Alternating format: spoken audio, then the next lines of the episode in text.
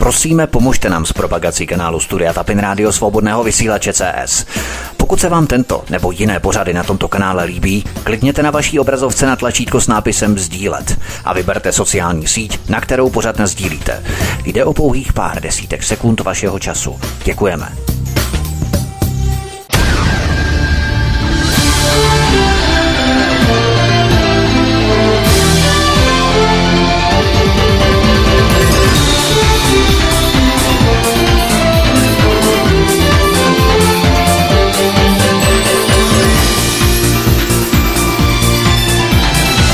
Příjemný, krásný, dobrý večer, dámy a pánové, od mikrofonu vás zdraví. Vítek posloucháte svobodný vysílač, ať náš živý stream, anebo kanál Odyssey, kam se prosím registrujte a přihlašte, abyste nezmeškali žádné pořady, které pro vás budeme vysílat.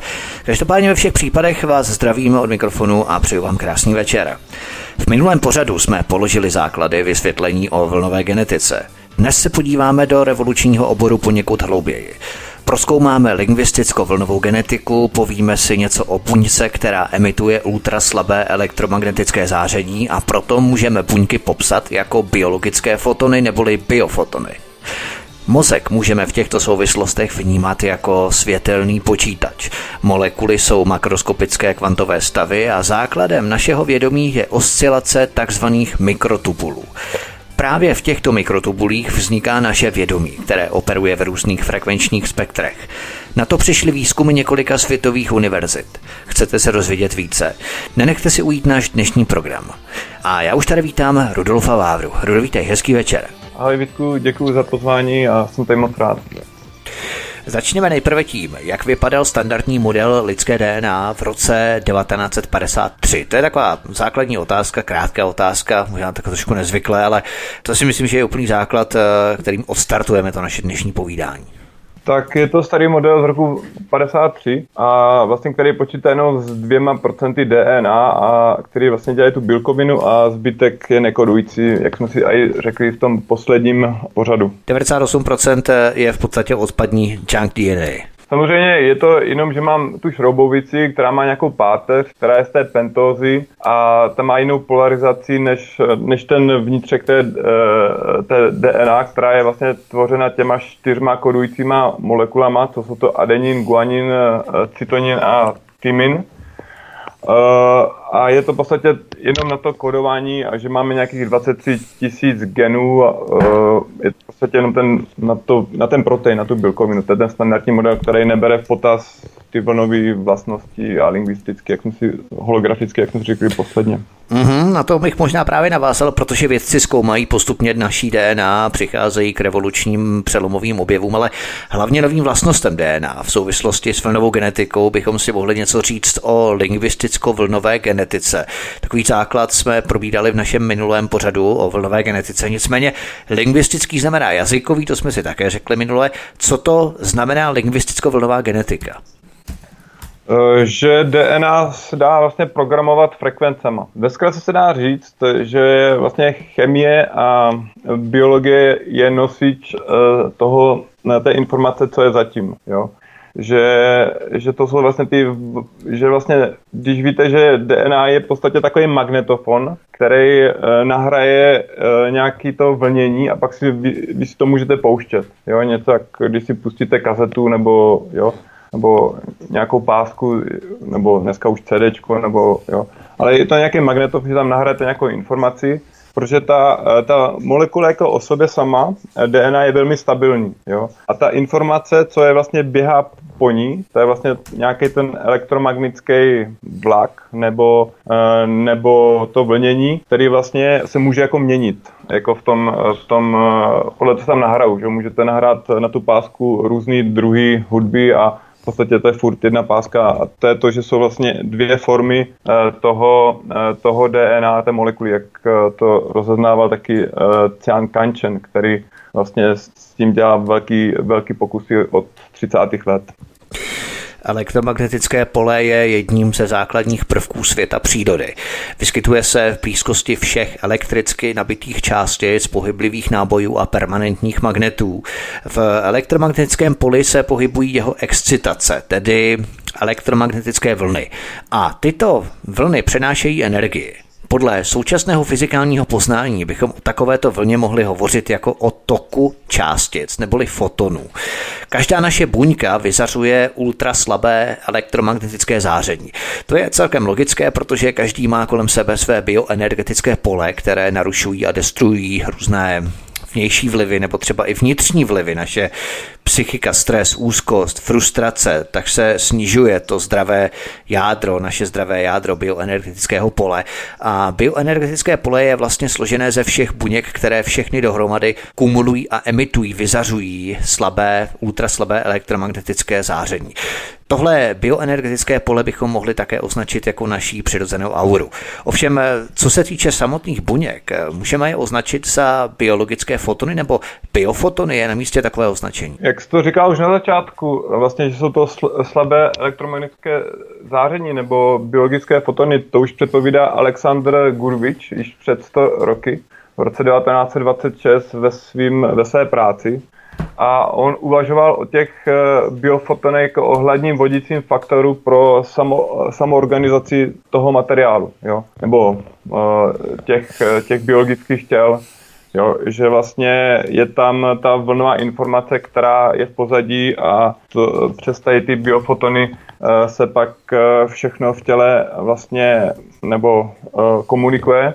Je to navádí k té myšlence, že vlastně, je, já tam říkám pořád to vlastně, uh, že to je vlastně nový DNA, uh, DNA internet a můžeme si to doopravdy představit, uh, že chromozom je počítač a DNA je, je nějaký internet, jo, aby jsme měli nějakou tu analogii na ten svět kolem nás. A můžeme si to vlastně představit i v tom, v tom rozměru, v tom lidském těle. Jo, a samozřejmě tohle potom potvrdil ten Fritz Pop, Eh, který vlastně, který zaznamenal koherentní světlost buňky ve viditelném a ultrafialovém frekvenčním rozsahu, eh, který vlastně bylo z jádra buňky emitovaný. Jo, to bylo v tom roce, eh, já nevím, 1990, už je to 30 let, hodně, ho, ho pak hodně zesměšňovali. Jo. A je to vlastně, ty bio, biofotony jsou ke komunikaci. Jedno, jedno, jako k, je to daleko rychlejší než jakýkoliv biochemický procesy. Takže bychom díky těmto biofotonům, tedy našim buňkám, mohli naše lidské tělo vnímat vlastně i jako jakési energetické dynamo, protože k udržení našich základních fyziologických funkcí našeho těla je potřeba určité množství energie. To je označované jako základní látková výměna neboli bazální metabolismus. K odhadu tohoto bazálního metabolismu se používají empirické rovnice Harrise a Benedikta. A třeba pro příklad takový 25-letého muže hmotností těla 70 kg, výška 180 cm, je bazální metabolismus 1760 kilokalorií za den, což odpovídá průměrnému výkonu 85 W, takže něco jako velká žárovka. Samozřejmě v našem lidském těle energie kolísá, během dne taky záleží na činnosti, jakou člověk zrovna vykonává, namáhavé běhání nebo čtení knížky, tak eh, to je něco trošku jiného, samozřejmě odlišného, ale eh, v průměru energie našeho těla v rámci toho bazálního metabolismu nebo té látkové výměny je kolem 80 W, takže jakési energetické dynamo, že? Tak s tou energií těla, když víte uh, o mitochondriích, že oni dokážou vytvořit uh, až nějakých uh, 300 tisíc voltů, když to dám jako na metr, akorát jsou hodně malý, takže to nevypadá tolik. Takže v podstatě my jsme fakt velký generátory jako energie, jo, mm, mm. přes ty mitochondrie. A právě ty mitochondrie jsou taky hodně náchylný na mikrovlnný záření, a to je vlastně továrna, že jo, na energii. A to je vlastně a je spojený jako s vodou, které si budeme dál jako povídat, jak z mikrotuleba, jak to souvisí. A je to všechno o té jako energii, no, jak, jak vlastně dokážeme jako čerpat z toho, z toho informačního pole, že, že to je vlastně jenom ten bipol, že všechno vlastně ve vesmíru je plus minus a a jak vlastně to tím vědomím nebo do toho světa dokážeme nějako dostat. No. Totiž vědci z Královské univerzity v Londýně představili před pár lety novou technologii v oblasti interakce fotonů, která přibližuje příchod světelných čipů. Ty jednou bez zesporu nahradí klasickou dnešní elektroniku, která využívá elektrony. Proto je to odvozené, že elektronika má elektrony. Hlavním úspěchem je zmenšení vzdálenosti nutné k efektivní interakci těch fotonů, která byla zmenšená na úroveň mikrometrů, tedy stovky nanometrů a začíná tak být použitelná pro klasické velikosti výpočetních čipů. A do toho vstupuje i strojové učení, takzvané umělé inteligence, to znamená neuronové sítě, protože další skupina vědců vytvořila před několika lety systém umělé inteligence, který nevyužívá elektroniku a logické obvody jsou tvořené opticky a pracují se světlem. Ten vědecký tým inženýrů se pustil do vývoje nového systému optických obvodů, které jsou určené pro učení hlubokých neuronových sítí. Optické obvody jsou pro strojové učení umělé inteligence velmi populární, protože poskytují obrovské možnosti využití a schopnosti, které se vyrovnají nebo dokonce překonají ty lidské. Využití světla ke zpracování logiky je úspornější a výkonnější než pomocí klasických systémů, které dnes používáme, které známe. Můžeme v takových souvislostech vnímat třeba i náš mozek, mozek jako světelný počítač. Je to tak, že vlastně i ta práce těch, těch men, jak třeba Fritz Pop a ten Gorovič, oni uh, přemýšleli o mozku, že to je takový jako biopočítač, jo. Že tam máte neurony a nic bez elektřiny se v lidském těle uh, nestane. A tam je práce taky právě z toho roku 2004, jak to říkal ty, s tím holografickým počítačem a o těch biofotonech, že vlastně to dělá z lidského mozku ten světelný počítač. Jo? A to je na základě toho, že buňky používají biofotony ke komunikaci mezi sebou. Jo, je to, v podstatě my taky máme optický kabely a taky vlastně mezi sebou že se pohybujeme rychlostí světla, Aha. nebo v tom kabelu je to trošku pomalejší, že tam je ještě lom toho, toho světla v tom kabelu optickým, jo, ale nepoužíváme nějaký chemický e, procesy, aby jsme, e, nebo biologický, aby jsme mezi sebou komunikovali, že to je pomalý, jo, než se ta chemická reakce jako, e, jako e, stane. Se, nějak. A to je i vlastně v té hmm. komunikaci mezi počítačema, že jo, jak používáme normálně mezi mobilama, mezi našima, a také to dělá i ty ty vlastně, vlastně naše buňky. Jo, a to všechno je postavené na tom koherentní délky světla. Jo, že celý ten biologický systém eh, se vyvíjel v nějaké biosféře nebo heliosféře kolem Slunce. Uh, takže se naladil na, to, na tu informaci, co dostával z toho slunce. Jo, uh, s tím, že se buď naladil, že buď je větší, menší, ale je to prostě v koherenci, je to v určité harmonii mezi sebou. Jo. A když jsou v harmonii, tak vlastně oni potom ty buňky a nebo ty větší struktury, menší struktury můžou uh, vlastně, nebo odpovídají jako jeden, jeden celek nebo menší celek, větší celek, ale jako, že jeden, je to jedno tělo, jo? jak přesně naše tělo je, je, je vytvořeno z kolik miliard buněk nebo ještě víc, ale tváří se to jako jeden celek. A to je právě na základě té, té koherence, že, že vlastně ty buňky mezi sebou jsou právě v té soudržnosti a je to vlastně s tím vývojem uh, v té heliosféře. Uh, jo, je to v rámci těch milionů let, že tady bylo to stejné elektromagnetické pole v určité vzdálenosti od rodičovské hvězdy, jo, takže naše buňky a struktury, živá architektura je, je naladěna na tady tohle pole. Jo, a z toho potom vychází ten DNA uh, vlnový biopočítač, jo, že tam jsou ty elektronová mračna těch nukleových kyselin v DNA, jako řetězec spojitých kvantových harmonických oscilátorů s interakcí právě s tím bipol, bipol, to je plus plus, nebo plus minus, pardon, mm-hmm. mezi nejbližšími sousedy. Jo, takže vlastně tam dochází mezi těma nejbližšíma sousedama právě k předávání uh, té informace, jak, jak, jak, jaká je v tom kabelu, že, že vlastně taky vlastně uh, na tu dálku uh, si uh, předávají tu in, informaci, že, že pomocí optiky, že optický kabely, nebo může se to dělat i bezdrátově, to jsou pak další formy uh, toho vlnění. Je to vlastně i tím, tím chromozóny jako holografické počítače, to ještě Eh, práce mě napadla právě toho ruského biofyzika a molekulárního biologa Petra Garajeva a jeho kolegu, který vlastně o tom přemýšleli, jako, že naše chromozony jsou jako holografické počítače. Jo, aby jsme měli tu síť uh, co nejvíc analogie na to, co se děje jako dneska. Jo.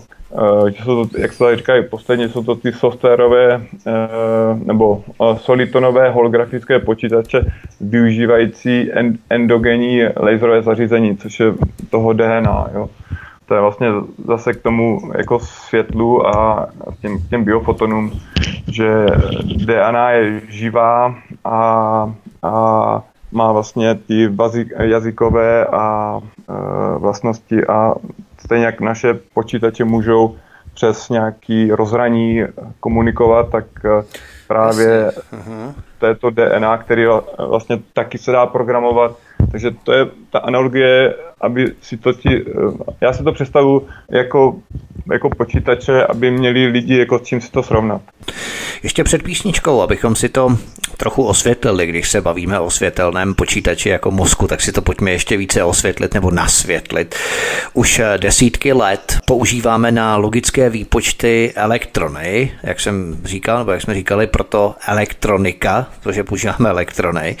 A stejně tomu bylo i u přenosu dat skrze měděné dráty na krátké i delší spoje, například telefonní kabelové dráty a tak dál. V případě přenosu dat na větší vzdálenosti se začalo ale postupně přecházet na efektivnější světlo fotony. Nejdříve u velmi dlouhých vzdáleností a dnes vedou optické kabely třeba i přímo do jednotlivých domácností, anebo je třeba i například centimetrů najdeme uvnitř speciálních počítačů. A vedle počítačů Two. Můžeme vnímat i lidský mozek jako doslova světelný počítač. Průměrný lidský mozek disponuje zhruba 100 miliardami neuronů a signály mezi těmito 100 miliardami neurony předává více než 100 bilionů synapsí neboli spojnic.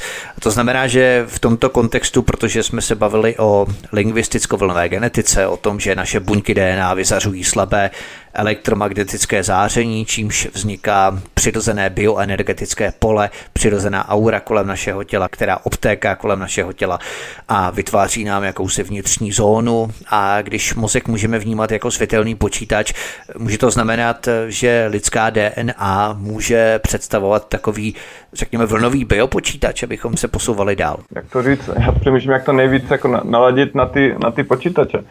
Jo, ale je to, je to určitý software jako života, jo, že, eh, který se dá jako programovat, ať už jako slovy, nebo frekvencemi a ta informace, co běží na té, na té molekuly, jako DNA a to, co tam běží na té molekuly, tak se může měnit podle toho, kontextu, ať už eh, zbytku té DNA, nebo podle kontextu, co je eh, v našem okolí. Stejně tak, jak reagují eh, že, různý senzory, co máme v domácnosti na to, co se děje kolem nás, tak to je taky vlastně nějaký vstup, výstup, nějaký, nějaký, nějaký vlnění. A stejně tak vlastně na, naše DNA může reagovat právě na různé tady ty podněty z okolí jo, který můžou přijít buď zvnitřka od, od jiných, jiných jako molekul, anebo z vnějška. A, a to pak vlastně vytváří ten, jak to říkal i uh, Peter Garajev, ten, uh, ten, ten koherentní jako vlak, takový ten soliton, že, uh, který, který se pak projevuje uh, ta naše realita. Uh, je to jde, jde té vlastně té, zase té vlnové holografické lingvistické povahy toho našeho DNA. My si zahrajeme písničku a potom se podíváme dále na mozek jako světelný počítač a na to, co tvoří vlastně podstatu našeho vědomí. Mikrofon vás zdraví Vítek, posloucháte svobodný vysílač, kterým nás dnes provází Rudolf Vávra. Hezký večer a příjemný poslech. Blame it all on my roots. I showed up in boots. and ruined your black tie affair. The last one to know, the last one to show, I was the last one you thought you'd see there. And I saw the surprise and the fear in his eyes when I took his glass of champagne. I toasted you, said, honey, we may be through, but you'll never hear me complain. Cause I got friends in low places where the whiskey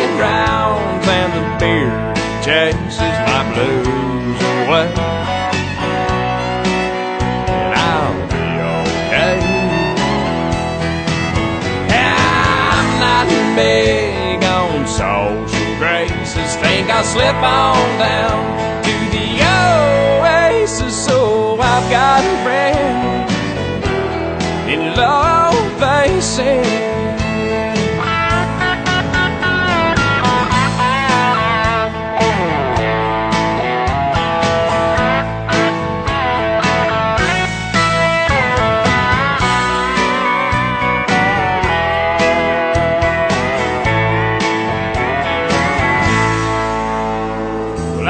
I was wrong.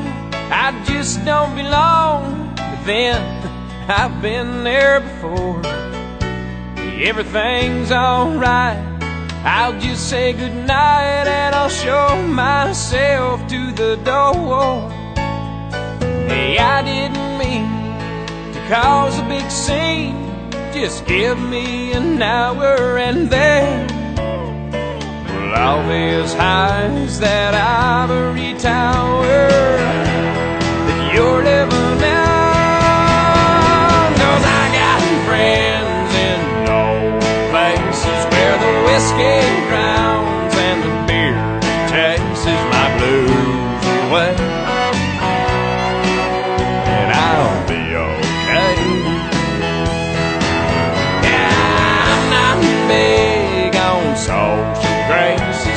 I'll slip on down to the oasis. So I've got a friend in low places. I've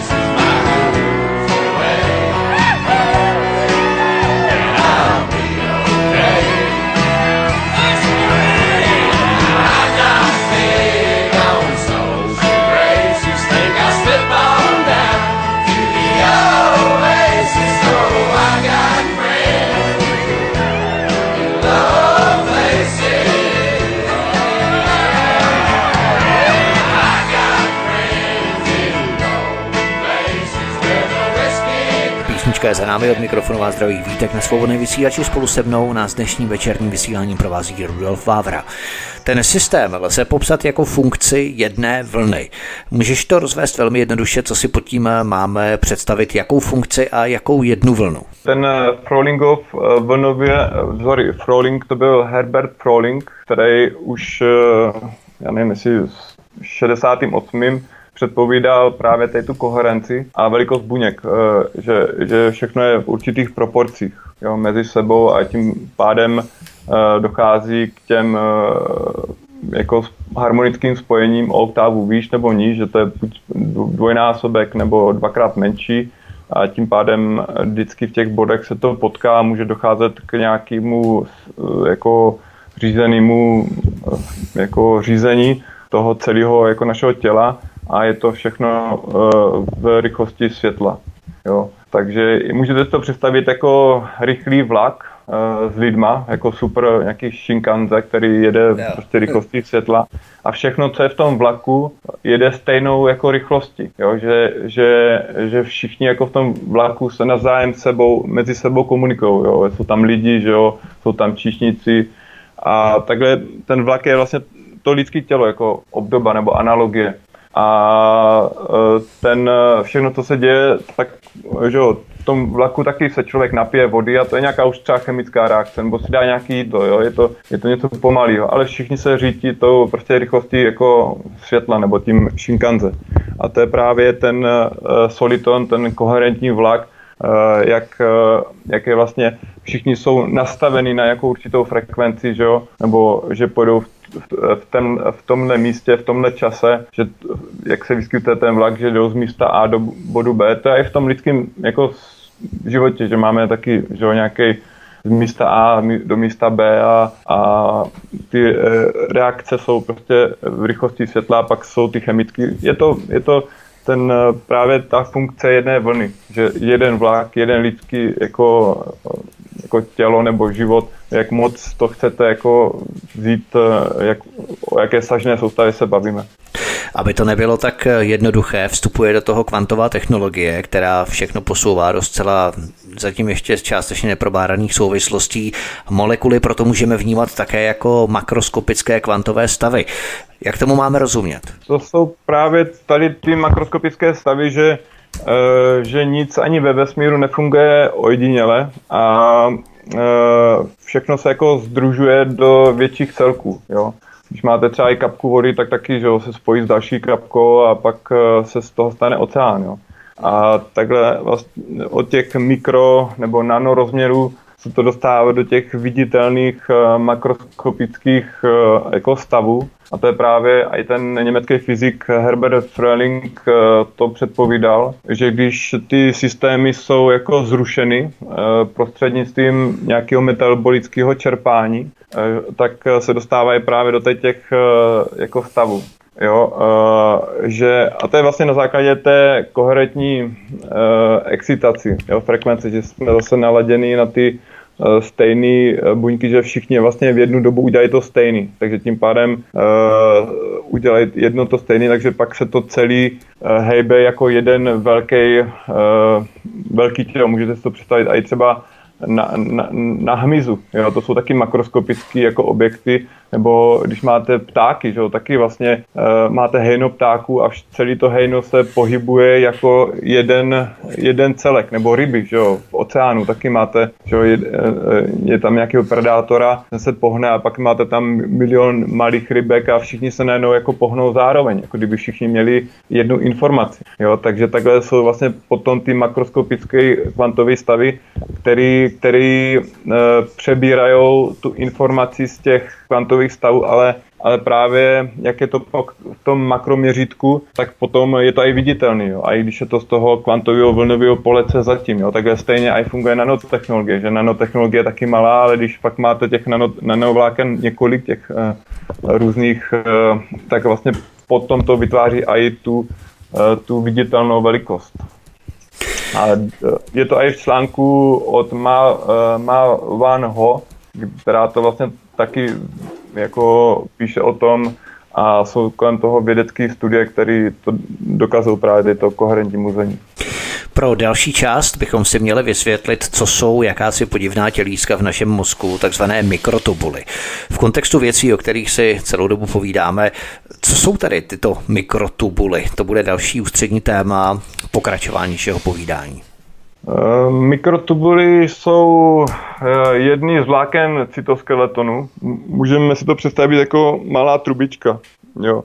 A ty cytoskeletony to je nějaký dynamický systém proteinových vláken, jo, to je prostě vlákna, z čeho jsme, jsme vytvořeni. Jejíž funkce je e, z toho biochemického Eh, pohledu transport látek a buněčních komponentů, opora buňky a účast právě i na tom dělení a je to také jako zdroj, zdroj, zdroj vědomí když jdeme potom do těch dalších, dalších eh, částí, kromě těch mikrotubulů. To znamená, že to se dotýká samotného základu našeho vědomí, které bychom mohli popsat jako oscilace, tedy vibrování nebo česky kmitání těchto mikrotubulů? Zase to souvisí s těma Frolingovými oscilacema, eh, které jsou právě i u těch, eh, u těch mikrotubulů vevnitř, eh, jako v jiných strukturách těch molekulách biologického významu, protože jsou v nějaké koherenci, v nějaké harmonii, tak se to dále jako, jako předává do těch makroskopických věcí. A myslím, že o tom hodně psal eh, Stuart Hammerov, eh, který má nějak, nějaký centrum pro vědomí a na univerzitě v Arizoně a on tomu říká jako kvantové jako vědomí, kde vlastně popisuje tyto mikrotubuly a jejich, e, jejich funkci nebo i z toho pohledu toho vědomí. To znamená, že ty vlastně narážíš už na to, o čem se budeme mluvit potom dál, protože k tomu se vážou i výzkumy několika univerzit.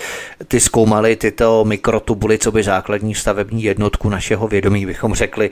Co zjistili tyto univerzitní výzkumné týmy v souvislosti s frekvencemi kolem mikrotubulů? Tak zjistili, že ty mikrotubuly e, rezonují na, e, na určitých pásmech pásmech, ať už je to v megahercích, kilohercích eh, nebo v gigahercích. To třeba zjistil pán z Japonské univerzity, eh, který dělá v Národním ústavu pro materiálové vědy v Japonsku. A tam je jedno video na, na, na YouTube, eh, to je právě Triplet Resonance Bands of Microtubulus, nebo a tam je vidět právě různý vlnění těch hran té trubičky nebo vlastně eh, kolem vlastně té trubičky, eh, že dochází k určitému vlnění právě v těch, v těch, pás, eh, těch pásmech kilohertzů, megahertzů a gigahertzů.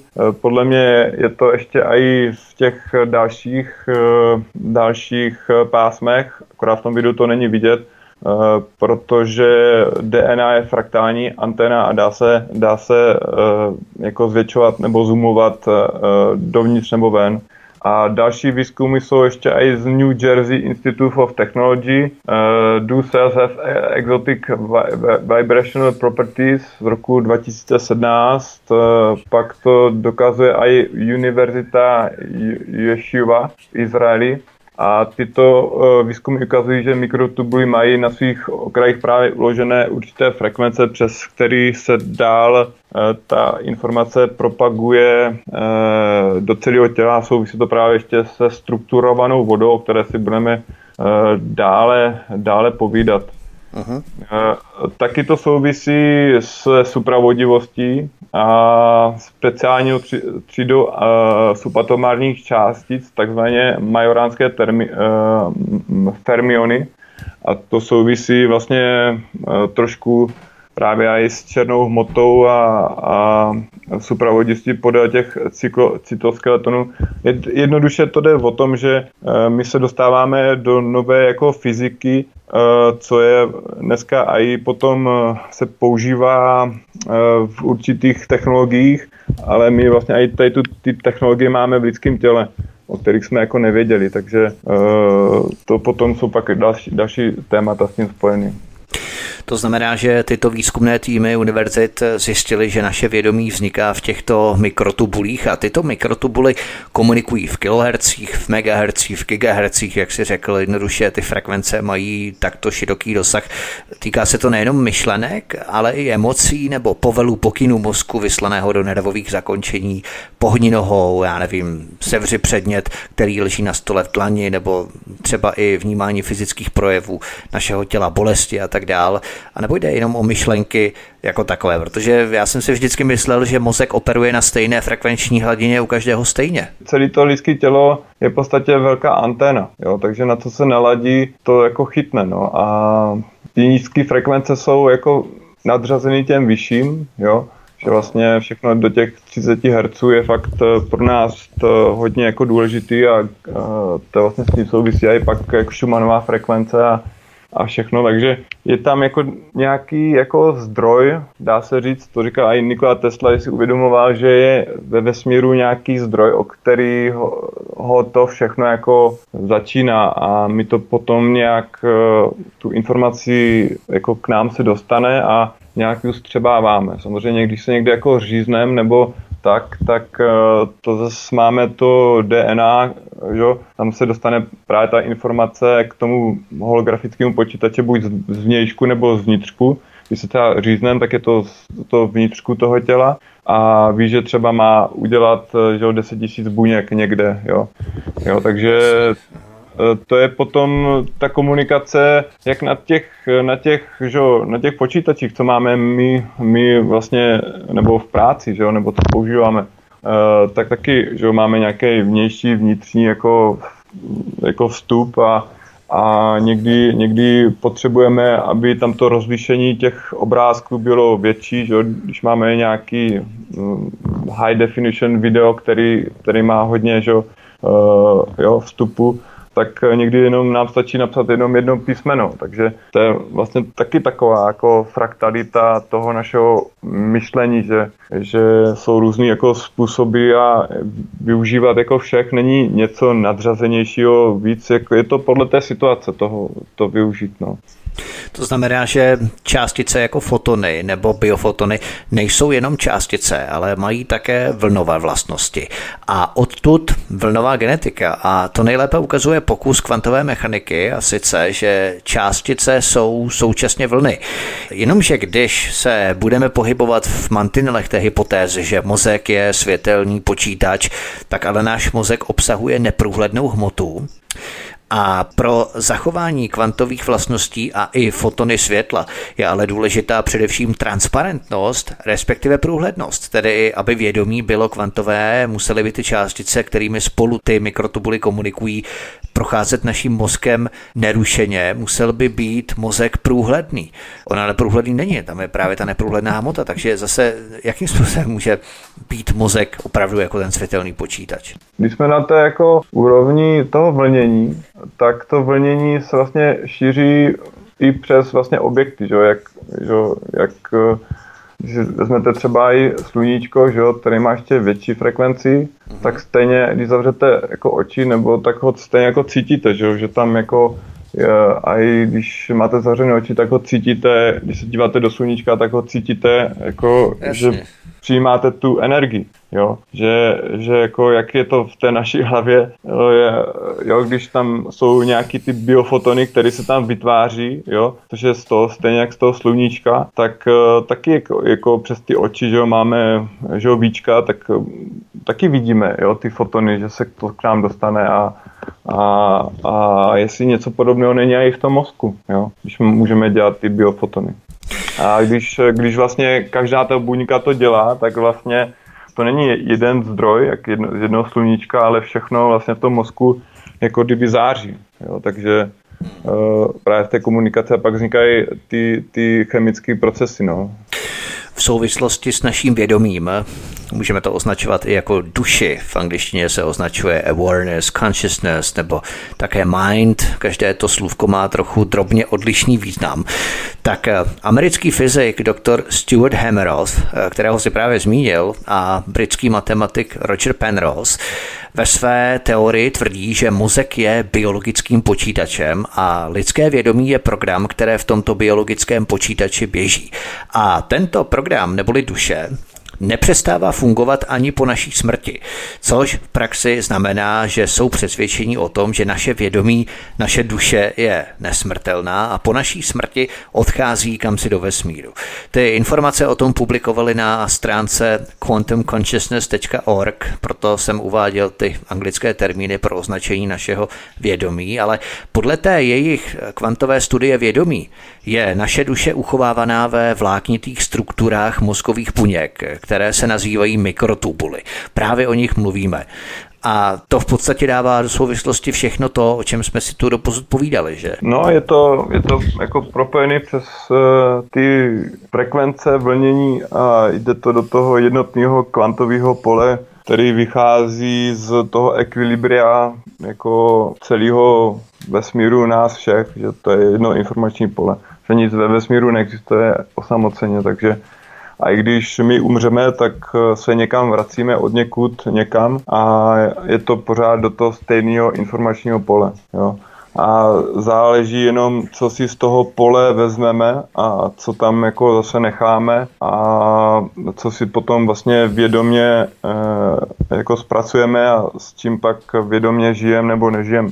Je to, je to pak na té individuální zkušenosti toho člověka v tom daném prostředí. Jo, a je hodně lidí, co mělo zážitek třeba kolem, kolem smrti. Já vím, že pan Dalibor Stach o tom o, i natočil film, že sám měl nějaký dva, dvě, zkušenost, dva, dvě zkušenosti zážitku kolem smrti A když máte takový zážitek, tak vás to jednou proždy jako změní, že zažijete stavy s plným vědomím mimo váš jako běžný rámec. Uh-huh, mimo naše tělo, to znamená, oni popisují ty stavy a zkušenosti, jak oni na sebe nahlíží z několika metrů jako nad tím svým tělem, jak se vidí. Můžou být tyto zkušenosti, můžou být i jiný. Uh, jde o to, že jsou hlavně v plném vědomí, jo, že si člověk uvědomuje, uh, jako, že, že jsou třeba járu do Vávra, jo, všechno ví, jako, všechno si pamatuje, že to není jako něco, co byste jako v té chvíli jako bylo od vás oddělený, akorát to, to není v té, v té fyzické jako podobě. No.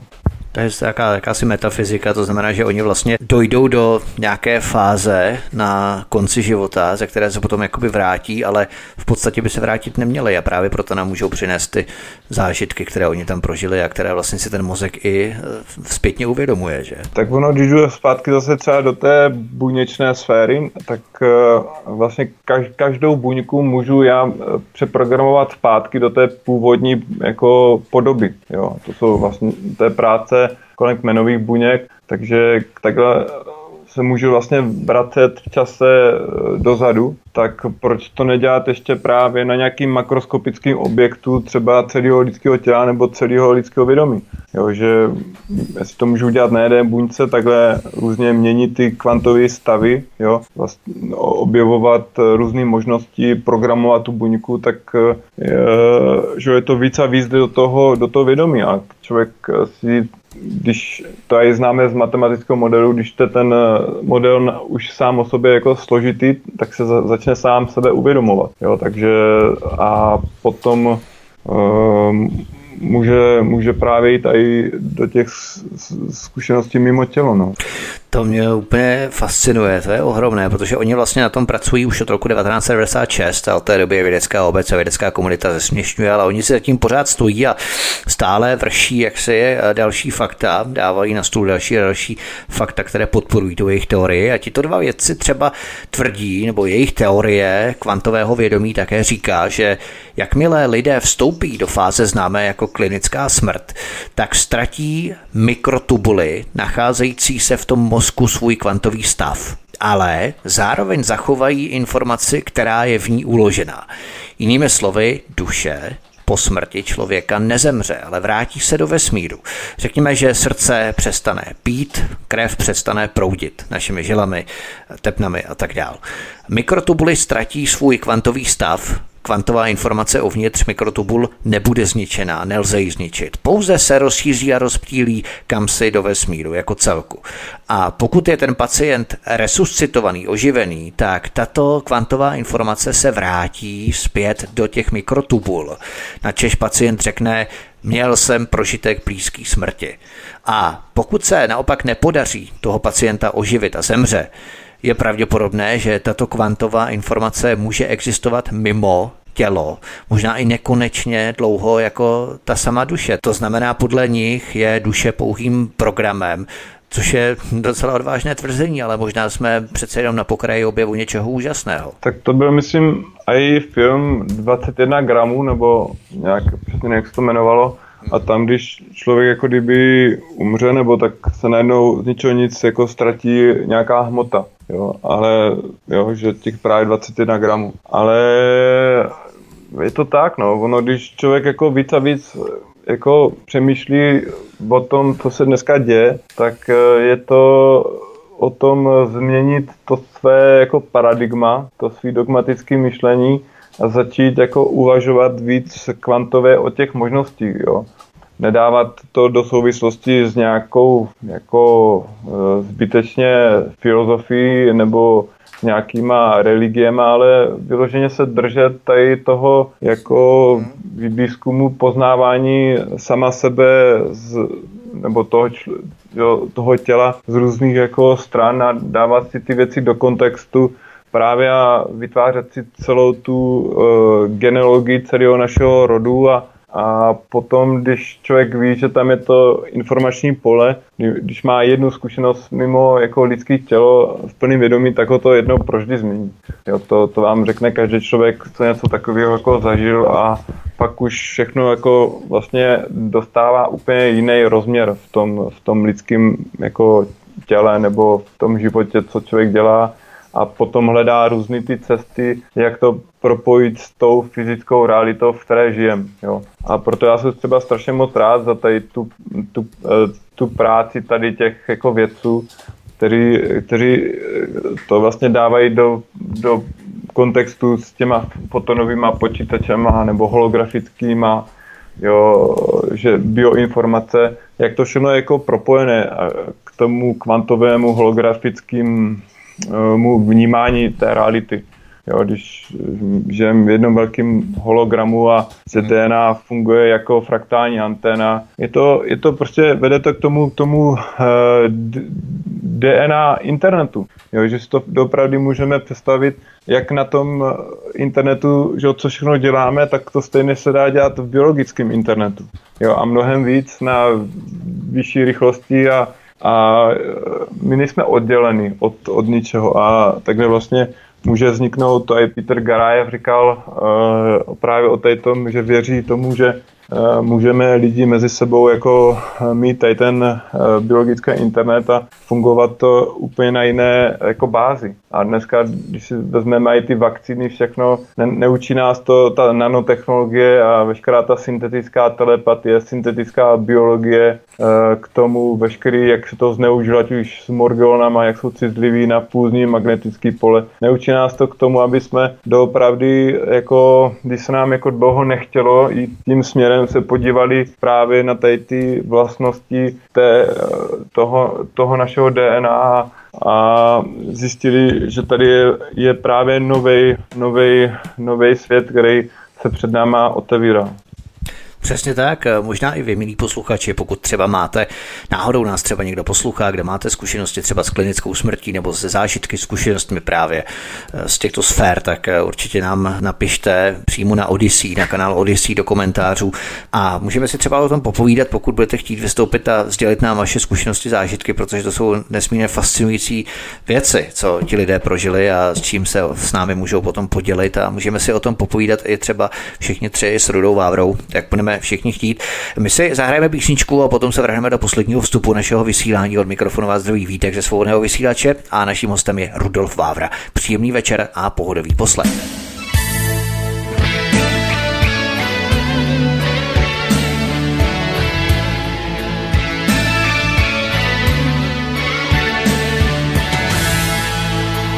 Mám síly dost na to, co zvlád bych rád. Mám si snad říct, staň se, co má se stát.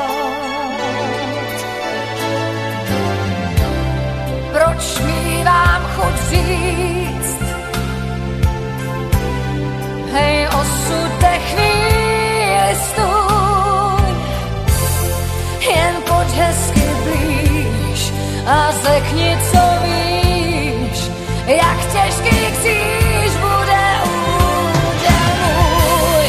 Co sudičky přáli nám, kdo to ví, to nám ani ďábel sám nepoví. Snad má to tak být, vždyť život je krásný tím,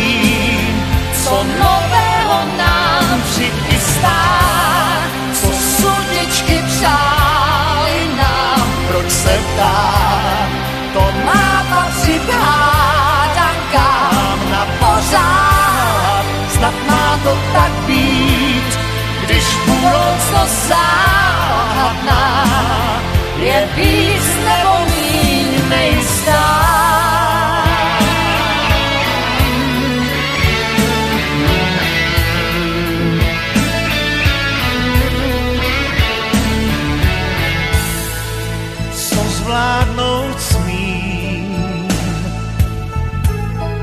zjeví mi pouze čas. Oh, co za lubem máš, to uhádnu dřív a snás.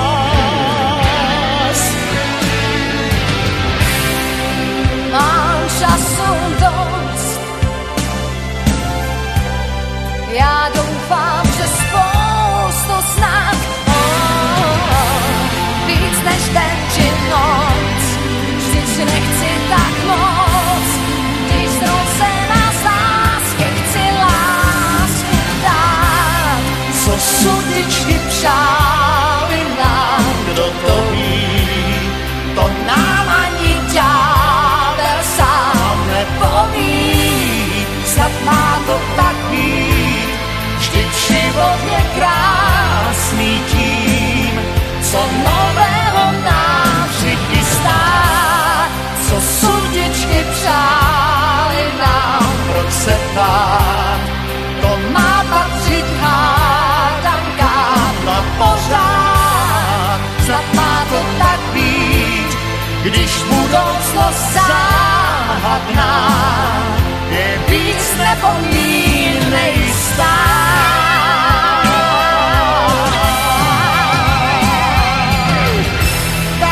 Dál se ptáme, co nám osud přál, co nám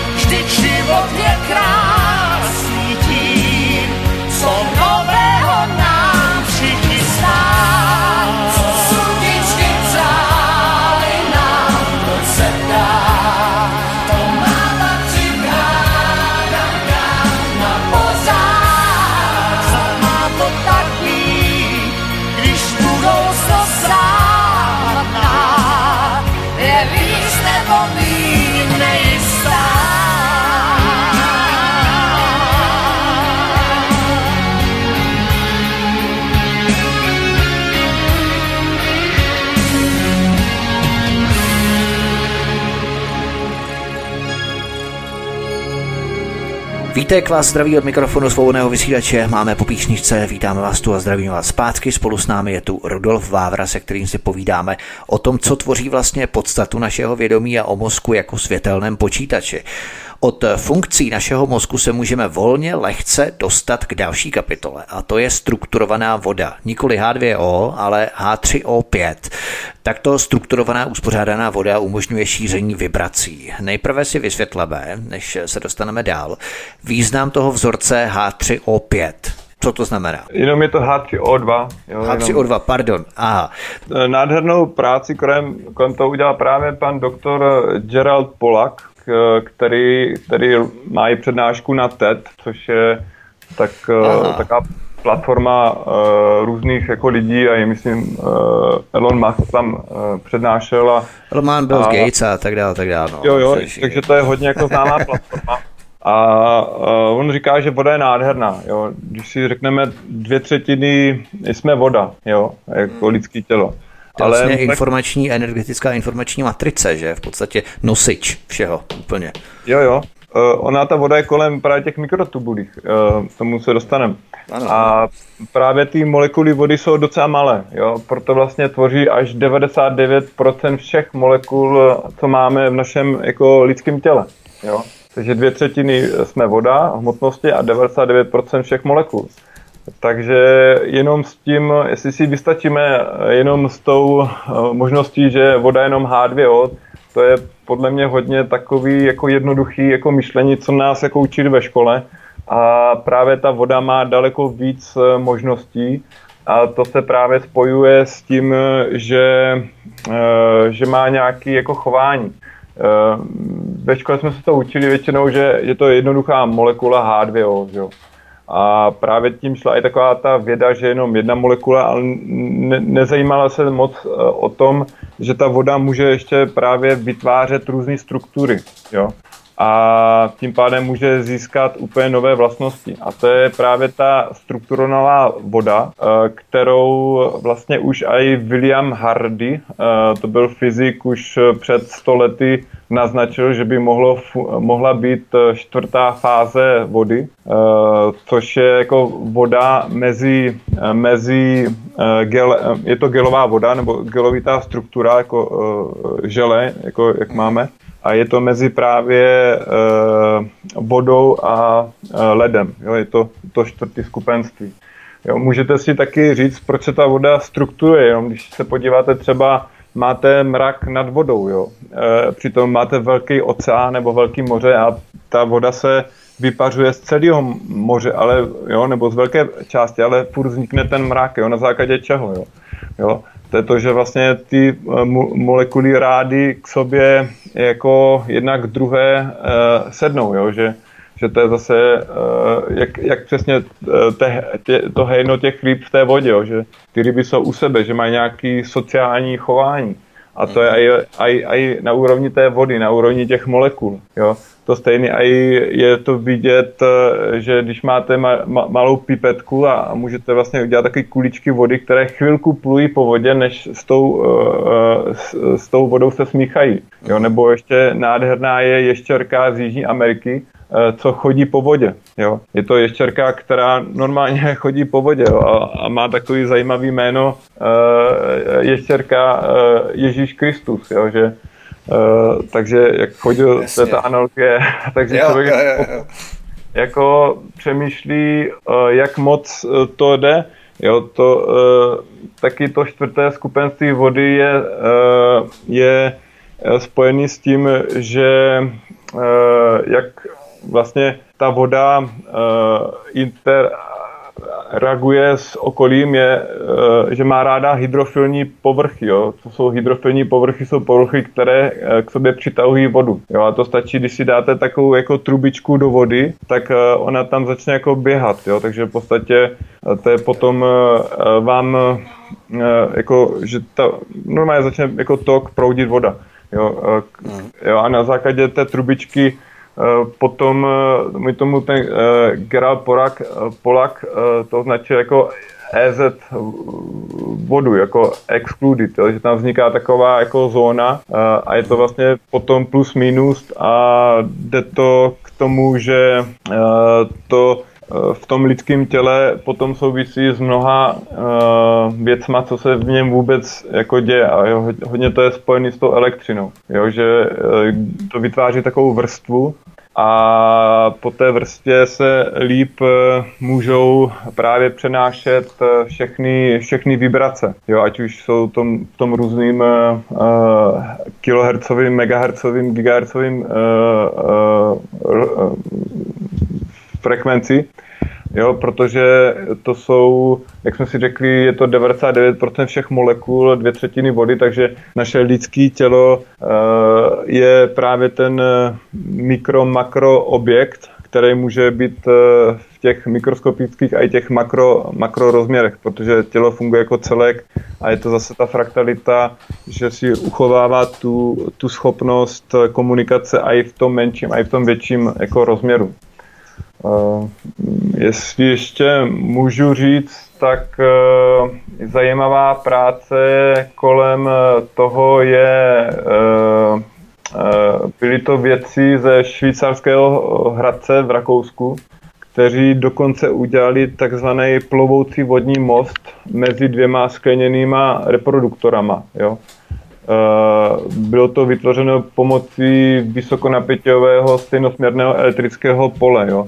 Nebo jinak, když to řeknu obyčejně, máte dvě sklenice e, nádob a do každé z té nádoby dáte elektrodu. Jo. A mezi těma elektrodama vytvoříte vysoké napětí. Jo. A jim vlastně se podařilo, když ty dvě sklenice byly e, u sebe, tak eh, že ta voda jako přeskakovala eh, do druhé jako sklenice, z jedné do druhé.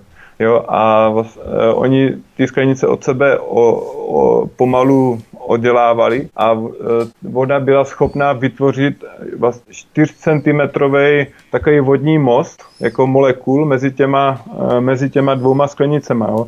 Představte si, že máte dvě sklenice a mezi tím máte 4 cm díru a tam uh, teče voda. Jo, to, to, toto naše jako chápání středoškolské fyziky, co je voda H2O, vůbec nevysvětluje ty, tyto charakteristiky uh, jako vody. Jo.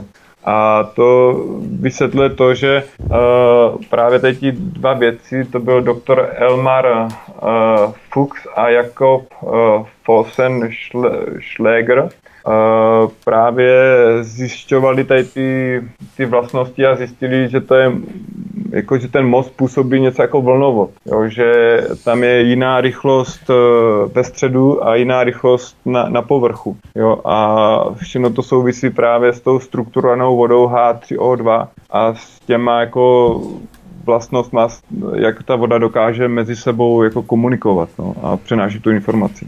Každá voda nese vibrace velmi daleko, vidíme to třeba i u ryb které jsou schopné zachytit zvukové vlny v rozsahu 16 až 30 tisíc Hz. Kaprovité ryby mohou slyšet zvuk mezi 5 až 2 tisíci Hz, vnímají tedy nižší a hlubší zvuky než my, ale zase neslyší vyšší frekvence. Ovšem u mořských velryb jsem četl, a teď mě prosím neberte za slovo, nebo nějakých kytovců snad přesně nevím, že mají nějaký kanál plácnu ve dvou či třech kilometrech hluboko pod vodou, no dva půl kilometru pod vodou, prostě v konkrétní hloubce hladině pod vodou, do které se musí ponořit tak jsou schopní nebo schopné ty velryby zaznamenat signály třeba i z druhé strany planety ve stejné hloubce.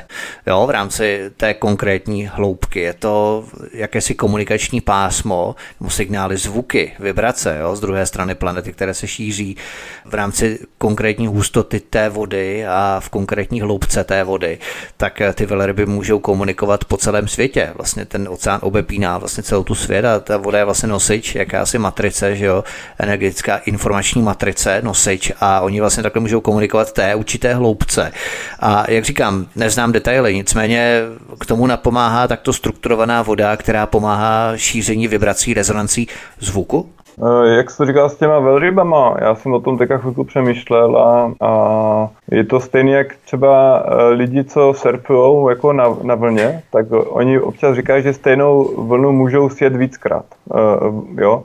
Eh, akorát musí být rychlejší, než ta vlna dopluje třeba z Ameriky do Evropy. Ale je to stejná vlna, že ta vlna jde i přes kontinenty. Jo? Hmm. Že to vlnění, který je, je právě e, prochází jako vším a právě když je to v těch malých frekvencích, jo, tak e, tyhle frekvence jsou velmi, velmi dlouhý. Jo. Takže když, když eh, ta uh, velryba se třeba ponoří do těch dvou kilometrů, přemýšlím, tak je tam možná takový větší klid, jo, že tam nejsou takový jako rušení jo, z, toho, toho okolního světa a i z toho oceánského a že tím pádem eh, ta velryba dokáže líp právě zachytit tady ty, tady ty eh, jemný eh, jako nízkofrekvenční jako signály. Tím pádem komunikovat přes, přes ten oceán.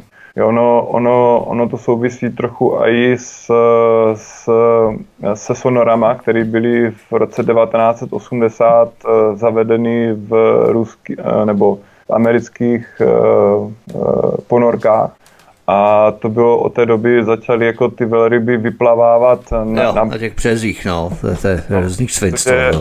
No, oni je normálně jako zabíjeli, jo, to je jako, jaký to musí být jako šílený jako traumata pro ty velryby, že si radši zvolili smrt udušením na, na, na souši, než aby byli v té vodě, mm, jo, mm. takže oni, oni mají fakt eh, hodně citlivý tady, tady ty senzory, jsou i dost, dostatečně velký, aby ten orgán jako byl, byl uh, jako velký a mohl chytat právě ty velké frekvence.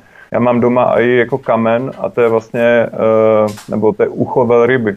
To jsem dostal jako dárek a uh, jo, a to se tomu jak říká, to není z kamenila ucho velryby, já bych mohl No, ono vypadá jako, uh, fakt jako kamen, ale je to jako ucho velryby. Já nevím, jaký, jaká část to už to je, ale mám to tady dostat dárkem a je to jo. tak uh, je to zajímavé, no. Jsou jako to, mám to rád, no. Eh, S těma velrybama, no. Ještě, nevím. Nicméně, my jsme se bavili o vodě jako mostu nebo hydrogelu, to znamená želé, ale na to navazuje takzvaná buněčná voda, což souvisí s mechanickou biologií.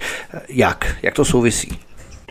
Tak eh, hydrogel dneska, když se podíváte také i v těch vakcínách, jo, že to má, má tu právě tu stejnou vlastnost eh, eh, a je to taky to, to žele a na tom jsou postaveny všechny tady ty, ty nové čipy, jo, které vlastně Uh, když byly dřív ty mechanický nebo kovový, tak to lidské tělo odmítlo, ale ty hydrogelový, že to uh, jsou na stejných principech, jak funguje to tělo, tak to uh, tyhle čipy to lidské tělo přijme. Jo. A je to, souvisí to zase s tím plovoucím mostem a zase tou prací těch, těch rakouských jako fyziků, no, že uh, a vede to k té mechanické jako biologii, jo, že, že to, co se, co se děje v našem lidském těle, jde do těch sfér toho, toho jako té technologie, toho výzkumu. Jo, že se to používá jako v těch kvantových počítačích nebo v, v, v fot, fotonových počítačích.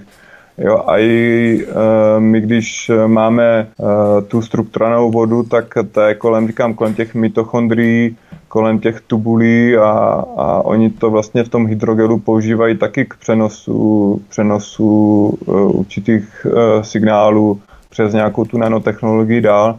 Takže to je takový jako most mezi tou uh, bio, biologií, fyzikou, technologií a se to všechno právě propojuje dneska a je to, aby to lidi měli ten, ten celkový celkový vědomí. No. Taková interdisciplinární záležitost.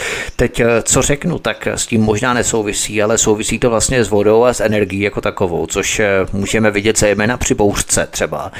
Výsledkem elektrizace jsou bouřková mračna a to vzniká, když vlastně při setkání chladných a teplých vzduchových hmot nebo mas, řekněme, dochází ke střetu ledových krystalů a kapek vody.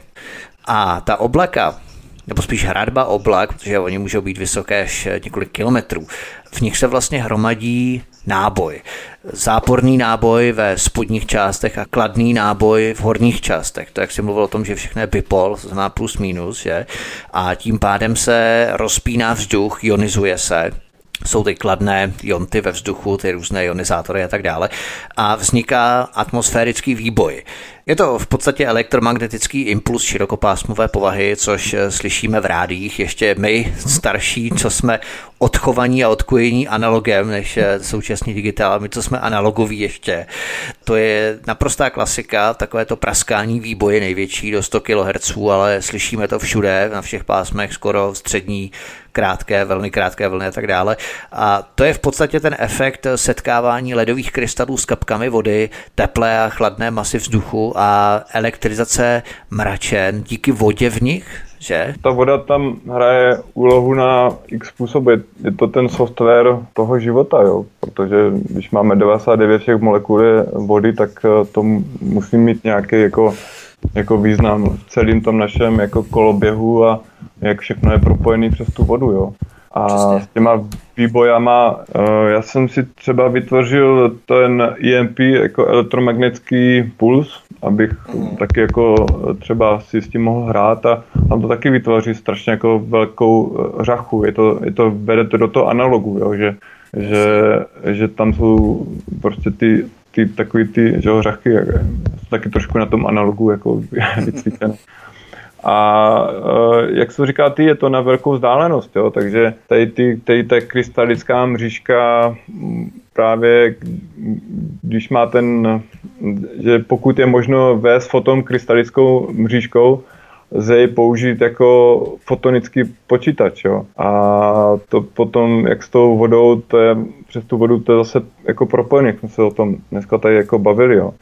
Jo, eh, že v každé té buňce jsou uspořádané eh, procesy, které mají schopnost právě navázat dálkovou komunikaci, eh, spojenou napříč právě těma membránama přes vodní mosty a, a stabilní vlnové jako průběhy. Jo, to zase vede k tomu solitonu a, a to není právě vůbec nic chemického nebo žádný akční potenciál, jo, jako chemicko-biologický, ale o hodně rychlejší právě ten koherentní vlnový vlak, který využívá právě to kvantové a mechanické charakteristiky. Jo, je to, je to že jak, jak, s tím, jak jsme si to dneska tady popisovali, jo. A to jde víc do toho, do toho hologramu té bioinformace a, a jak vlastně je to propojený přes tu koherentní mřížku a, a zase s těma fotonama. No. S jiným elektrizačním jevem se setkáváme třeba i v běžném životě. Stačí si vzpomenout na elektrizaci vlasů při česání třeba, anebo praskání, které někdy slyšíme při svlékání vlněného svetru, nebo když se nikoho dotkneme, kdo je nabitý, tak dochází k vyrovnávání těch výbojů. To zacházíme sice někam trochu dál, ale je to jeden důkaz vlastně toho, abychom to dnes ukončili, že naše tělo je skutečně energetickým dynamem, vysílá elektrické impulzy a energie obtéká kolem našeho těla, vytváří bioenergetické pole neboli přirozenou auru a naše vědomí vědomí, náš mozek tvoří jakousi procesní řídící jednotku toho všeho, i když je uložená do biologického materiálu, ale vědci už jsou eh, na pokraji přenosu petabajtů obsahu našeho mozku, našeho vědomí do počítače. O tom jsme měli některé z minulých pořadů našich ale ty počítače, do kterých by se eventuálně naše vědomí přeneslo, musí mít světelné čipy, aby mohly reagovat tak rychle jako náš mozek. Proto je náš mozek jakýmsi světelným počítačem. Kdybychom ten okruh dnešního povídání takto mohli uzavřít a vrátili se na začátek.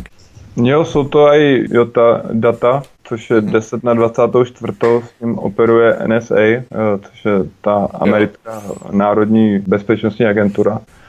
Takže oni doopravdy jako pracují jako v reálném čase s těmato daty a vytváří, jak jsme se taky o tom bavili v těch minulých pořadech, ty kognitivní modely a, a je právě potřeba používat uh, jako novou technologii, která dokáže v reálném čase tento objem dat eh, zpracovávat. A to vede právě i těm metamateriálům, který, který dokážou uh, vytvářet uh, ty dynamické 3D hologramy. A protože vlastně laser je taky určitý druh koherentního záření. A uh, potom vlastně se, jak se říká, i obrázek je za tisíc slov, že? A když, když, když eh, jsou vlastně ty holografické obrázky dynamické, tak z toho my, my eh, máme jednak, vyzařou nějaké vlnění a my to podvědomě vnímáme, takže potom dochází k přenosu právě tomu nevědomému a my potom vlastně jenom vykrystalizujeme nějakou myšlenku, že jsme z toho měli třeba dobrý pocit, jako jednoduše, to jsou pak ty nízké jako frekvence, že jak myš, myš, myš, myš, myslí náš mozek jo, v těch alfa, beta vlnách a tak.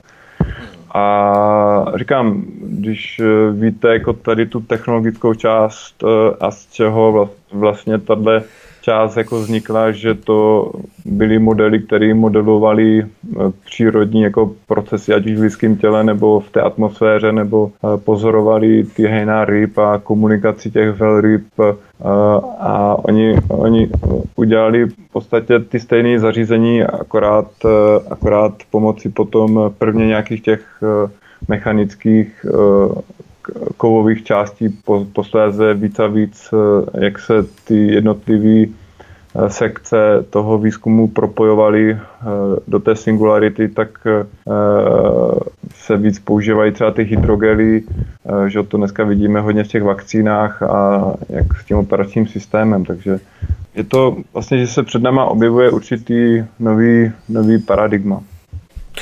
My věříme, milí posluchači, že jsme se to pokusili zjednodušit do co nejstravitelnější a nejsrozumitelnější formy. Pokud eh, budete mít třeba i vy nějaké otázky, postřehy, návrhy, eh, na co byste se třeba chtěli zeptat a co vás zajímá třeba v příštím pořadu, tak určitě vaše postřehy, komentáře pište do komentářů pod tento pořad, pod vysílání na kanál Odyssey na kterých se prosím zaregistrujte a přihlašte. A samozřejmě všechno je zdarma, všechno je velmi jednoduché, dokonce jednodušší než samotný YouTube, protože tam musíte mít Gmailovou adresu, tady můžete mít jakoukoliv adresu u seznamu nebo u Yahoo nebo kohokoliv a můžete se vlastně zaregistrovat na Odyssey, což je jakási platforma, nová nástupní platforma, kde se necenzurují a nemažou videa, což byl vlastně ten primární důvod, proč my na Odyssey přecházíme právě z YouTube. Takže my vám děkujeme, milí posluchači, za pozornost, kterou jste nám věnovali v rámci poslechu tohoto dnešního pořadu. Doufejme, že pro vás to nebylo složité složité, pro mě tady ano. A i já se s tím pokouším nějakým způsobem vypořádat, i nějakým způsobem pochopit, uchopit vlastně ty všechny věci a člověk samozřejmě musí i studovat z nějakých externích materiálů a tak dále. Rudo, já ti moc děkuju a budu se těšit někdy příště, až třeba probereme nějaké další navazující témata, které s tím eh, souvisí volně, protože my jsme vlastně minulý pořad začali s vlnovou genetikou, teď je to trošku hlouběji rozebíráme, probíráme i mozek jako světelný počítač, co tvoří vlastně podstatu našeho vědomí, protože jsme se v některém z minulých pořadů bavili vlastně i o tom, jak jsou vědci blízko ohledně toho insideru z Google, to bylo na začátku tohoto roku, mám takový pocit, kteří vlastně hovoří o tom, že není daleko doba, kdy naše vědomí, náš mozek, kompletně obsah našeho mozku, včetně našich myšlenek, pocitů, emocí, všeho, bude moci být přenositelný právě do eh, prostředí počítače na disk, terabajtový a ne terabajtový, právě že petabajtový, prostě takové intence, které si my běžní uživatelé lajci ani dokážeme představit. Takže o tom jsme třeba bavili a můžeme se třeba příště pustit do nějakých dalších fascinujících témat eh, dnešní vědy a dnešních moderních technologií. Rudo, já ti moc děkuji, měj se krásně a budu se těšit příště na svobodném vysílači. Děkuji Vítku a děkuji i posluchačům za pomoc s dílením a děkuji. Rád přijdu. To také velmi děkujeme, milí posluchači, že nás sdílíte, že nás podporujete, protože pro vás to právě děláme. My si tady kecáme sami, protože bychom se mohli sejít někde v hospodě a ani vlastně nemohli, protože hospody jsou zavřené. Takže my bychom se mohli sejít třeba někde venku, aby jsme si mohli otevřít třeba nějakou petláhev, s nějakým dobrým kvalitním obsahem a mohli bychom se o tom popovídat na sluníčku někde a my tady trávíme všedi mezi čtyřmi stěnami studií, eh, také v našich domácnostech samozřejmě v improvizovaných podmínkách, takže eh, to děláme právě proto, abychom tyto informace sdíleli i dál a abychom se s vámi podělili, abyste se vy podělili i s vašimi postřehy, třeba i s námi. Takže to by bylo všechno, my vám děkujeme, že i sdílíte tyto pořady z kanálu Odyssey, mějte se všichni krásně, od mikrofonu vás zdraví Vítek spolu s Rudou Vávrou, přeji vám krásný večer a příště se s vámi těšíme opět na slyšenou.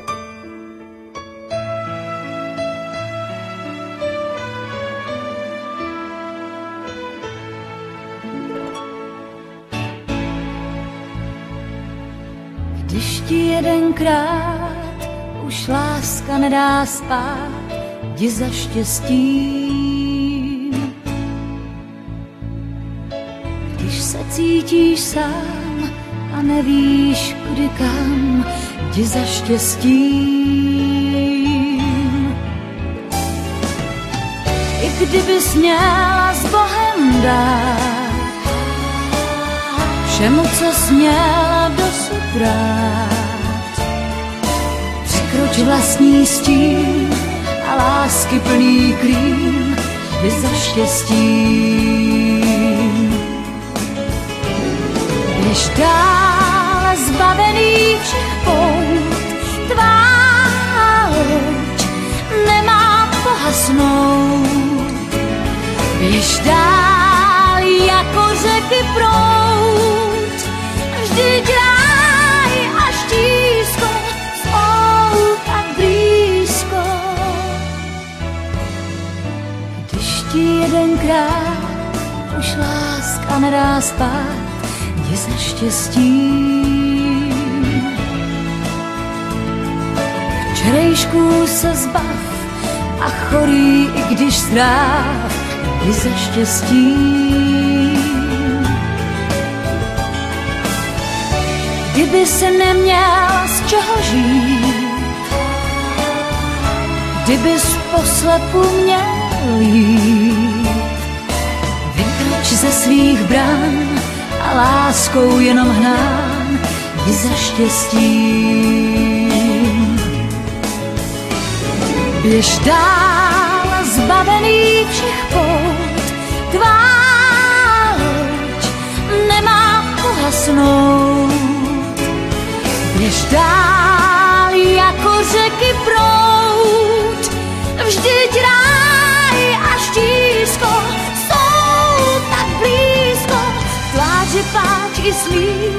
jak jeden z posledních ji za štěstí. I kdyby tvůj cíl jen krůček vzdálen byl, ji za štěstí. I kdybys byl mám stát, před sebou jen roků uzlík stejně zbal a za láskou běž dál, je za štěstí. Uzlík stejně a za láskou běž je za.